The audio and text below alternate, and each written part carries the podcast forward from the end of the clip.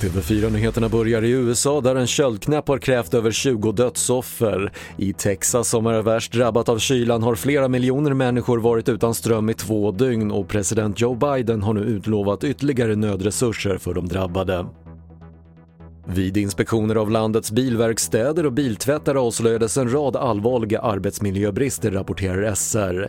Bland annat upptäcktes brister i hanteringen av kemikalier och dessutom har polisen anmält fall av misstänkt svartarbete och misstänkt människohandel. Nu kommer tecken på att resorna i kollektivtrafiken ökar igen. Enligt statistik som Svenska Dagbladet tagit del av har spärrpassagerna i Stockholm ökat med sexton procent första veckan i februari jämfört med januari. Och i Skånetrafiken har bussåkandet ökat med tjugoen procent under samma tid.